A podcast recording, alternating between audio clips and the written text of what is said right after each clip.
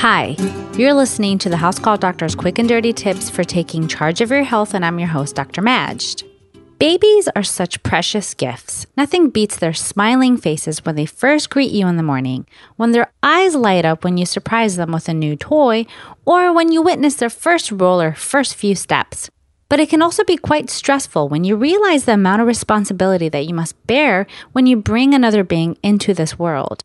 What do you feed them? When can you start filling their bellies up with anything other than milk? When do they start rolling, sitting up, walking, and talking? There's seemingly an endless list of questions that arise when caring for an infant.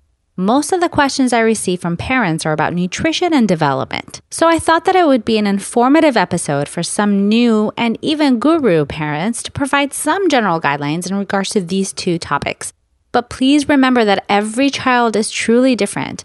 I urge you to discuss everything with your doctor to see what is right for your child specifically, because there is a wide variation as well.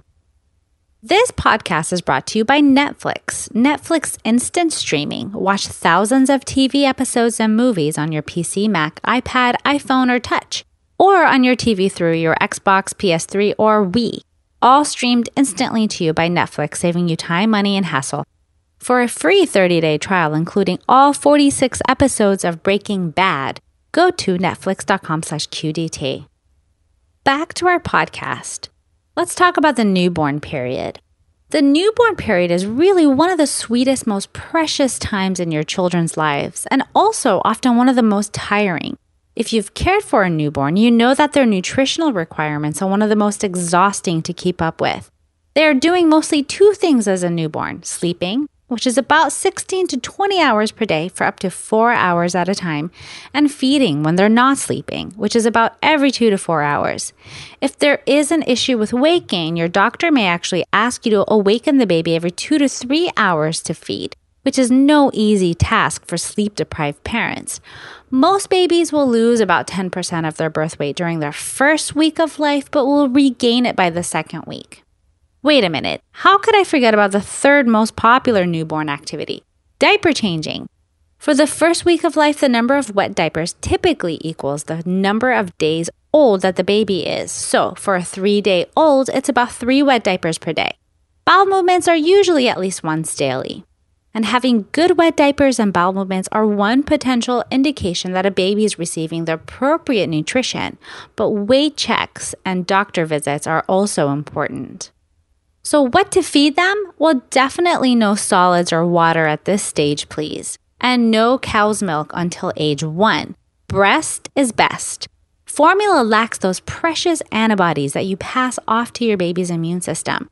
But of course, it's not always feasible. For some mothers, problems with breastfeeding can be an obstacle, especially in the first month, which I will address in a future episode. But just remember, any amount of breast milk is helpful and better than none. So now we're off to the 2-month-old stage. Infants of about 2 months old are downing about 46 ounces of milk about 5 times a day. Still, no water or solids are recommended. Their gut is changing, and at this stage, it's common to find that some babies may be stooling less frequently, even up to 2 to 3 days. However, if the stool is hard or the baby is straining, it may be a sign of constipation. Average weight gain at this stage is about 20 grams a day. And 2-month-olds, they start to show a social smile, so get your cameras ready. They are also able to follow you past the midline and raise their heads off the floor about 45 degrees at tummy time, which is an important activity to perform to promote proper motor development. So ask your doctor about this if you don't know what that is. They also can grasp your fingers, which is a particularly sweet experience. Don't forget your 2-month-old child visit and vaccines too. And now we're off to the 4-month-olds. These hungry babies feed about 5 to 7 ounces about 5 times a day, still gaining about 20 grams a day. At this stage, you can introduce rice cereal mixed with milk, but milk should still be the primary nutrition for this age group. Introduce the rice cereal gradually. Start with 1 teaspoon about twice a day. Still, no water or other solids are recommended. This is because the 4-month-olds are typically growing rapidly and their nutritional requirements are best met with breast milk or formula still. These babies are now starting to give back. Your hard work is finally being rewarded with more interaction from your baby. At this age, babies can vocalize, they can coo, even laugh. They can bring their hands together, put toys in their mouth, and follow you 180 degrees. They also can typically sit with a steady head when held. They may also sleep up to 8 hours at a time, but perhaps not yet through the whole night just yet. If yours does, consider yourself very lucky. And then there's 6-month-olds. You start to notice that life is becoming a tad easier for you as a parent at this stage. Okay, I did say a tad. Your baby's feeds are starting to space out more as they take in about 7 to 8 ounces about 4 times a day. You can now start introducing solid foods. Yay! Some doctors say to go through all the veggies first before introducing those yummy sweet fruits. And yes, it is recommended that you introduce a new food every 2 to 5 days to make it more apparent if there are any allergies. And don't forget to introduce that sippy cup. By this time, most babies have at least double their weight. 6-month-olds can reach and grasp objects, and they're able to transfer objects from one hand into the other. They can roll over and back, and they can sit with minimal support briefly. They can see objects across the room and even babble. It's a great age for photographs because they're really starting to become more interactive at this point. And then they become 9-month-olds. At 9 months, your little munchkin will be drinking an average of 8 ounces of milk 3 times a day while increasing the amount of solids gradually. You can start to introduce finger foods such as soft fruits and veggies at this point. They are crawling, perhaps starting to creep, and maybe even able to pull to stand. They may be able to stand alone and cruise along furniture too. They orient to their spoken name and even respond to no. And then gradually, yes, they reach the 12-month mark. Congratulations! Your baby is no longer considered an infant. Now, she or he is a toddler. Although by this time, these munchkins are 3 times their birth weight, their growth tends to slow down now along with their appetite. Discuss whether or not your baby may need a daily multivitamin with your doctor. You can now finally get rid of formula and start whole cow's milk, but make sure to serve milk with every meal. Serve 3 meals a day to mimic your own meal schedule. Replace the baby food with table food. Wean off the bottle to be replaced by the sippy cup. Milk intake should be between 16 to 24 ounces max in a day in order to allow for better solid intake. And you can also make water finally readily available. Your baby's skill and development is really taking off now as well. About 50% of 1-year-olds are able to walk and perhaps even squat in the middle of play and then resume. They can also grasp using their thumb and index finger called a pincer grasp.